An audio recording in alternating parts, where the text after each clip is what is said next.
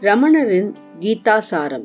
எழுதியவர் எஸ். ராமன். குரல் சௌராம். முன்னுரை.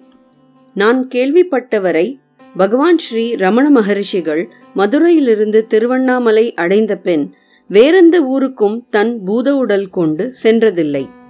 சூக்ஷ்ம உடல் கொண்டு சென்னை அருகே திருவொற்றியூர் சென்றதையும் அவருக்கே தெரியாத ஏதோ அதிசயம் நடந்தது போலதான் சொல்லியிருக்கிறார்.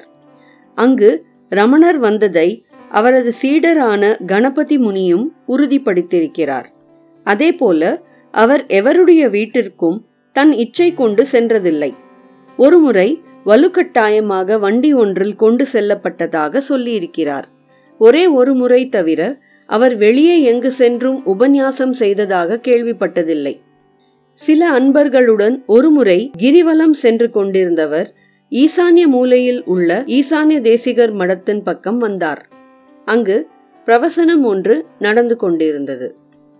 ரமணர் வருவதை பார்த்ததும் அங்கிருந்தோர் மிகவும் வற்புறுத்தி வேண்டிக் கொண்டதால் பகவத்கீதையை பற்றி ஒரு சொற்பொழிவு கொடுத்ததாக கேள்விப்பட்டிருக்கிறேன். அதேபோல பகவான் ஸ்ரீ ரமண மகரிஷியின் படைப்புகளில் வெகு சிலவே அவருக்காக தோன்றி அவர் எழுதியது. மற்றவை எல்லாமே யாராவது ஒரு அன்பர் அவரிடம் விளக்கம் கேட்டதாலோ அல்லது வேண்டிக் கொண்டதாலோ உருவானவைகள்தான். ஸ்ரீமத் பகவத்கீதையை தினபாராயணத்திற்கு ஏற்றவாறு சுருக்கி தருமாறு குர்ரம் சுப்பராமையா என்ற அடியார் ரமணரிடம் கேட்டதன் பலனாகவே நமக்கு அவரது பகவத்கீதா சாரம் கிடைத்தது.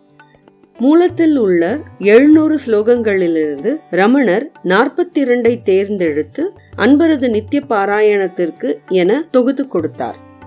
கீதையின் சாராம்சத்தை விளக்குவதாக மட்டுமல்லாது ரமணர் போதிக்கும் நான் யார் என கேட்டு ஒருவன் ஆன்ம விசாரம் செய்வதன் நோக்கத்தையும் முறையையும் பலனையும் விளக்குவதாக அது அமைந்துள்ளது.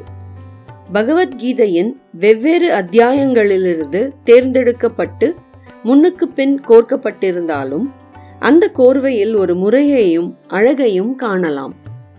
முதலில் தம் தேர்வின் மூலம் கீதையின் சாரத்தை கொடுத்தவர் நம் பொருட்டு சம்ஸ்கிருத ஸ்லோகங்களை தமிழில் மொழிபெயர்த்து வெண்பா வடிவிலும் கொடுத்திருக்கிறார். வாசகர்கள் எளிதில் வாசிக்கும் பொருட்டு அந்த வெண்பாவில் வரும் சொற்றொடர்களை பிரித்து இந்த நூலில் எழுதியிருக்கிறேன். ஒவ்வொன்றின் வடமொழி மூலத்தையும் அவைகளோடு கொடுத்துள்ளேன். ரமணரின் ஞான நெறி விளக்கங்களையும் இங்கு வரும் கீதையின் கருத்துகளையும் ஒப்பு நோக்கினால் கீதையின் போதனைகளை நம்முன் வாழ்ந்து காட்டிய விதேக முக்தரான ரமணர் மூலம் கீதாசாரியனின் அருள் நமக்கு கிடைத்து கொண்டிருப்பதை நாம் உணரலாம். முன்பு தமிழ் ஹிந்து இணையதளத்தில் W W W dot Tamil Hindu dot com இந்த கட்டுரைகளை ஒரு தொடராக எழுதி வந்தேன்.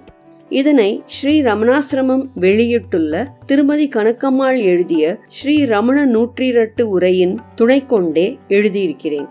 அவர்கள் வெண்பா பதவுரை பொழிப்புரை விளக்க உரை என்று எழுதியதில் நான் பதவுரையை தவிர்த்து மற்றதெல்லாம் அவர்களைப் போலவே எழுதியுள்ளேன். ஒவ்வொரு வெண்பாவிற்கும் அவர் எழுதியதை படித்து உள்வாங்கி பின் எனக்கு தெரிந்த சிலவற்றையும் சேர்த்து எழுதியிருக்கிறேன். எஸ் ராமன்.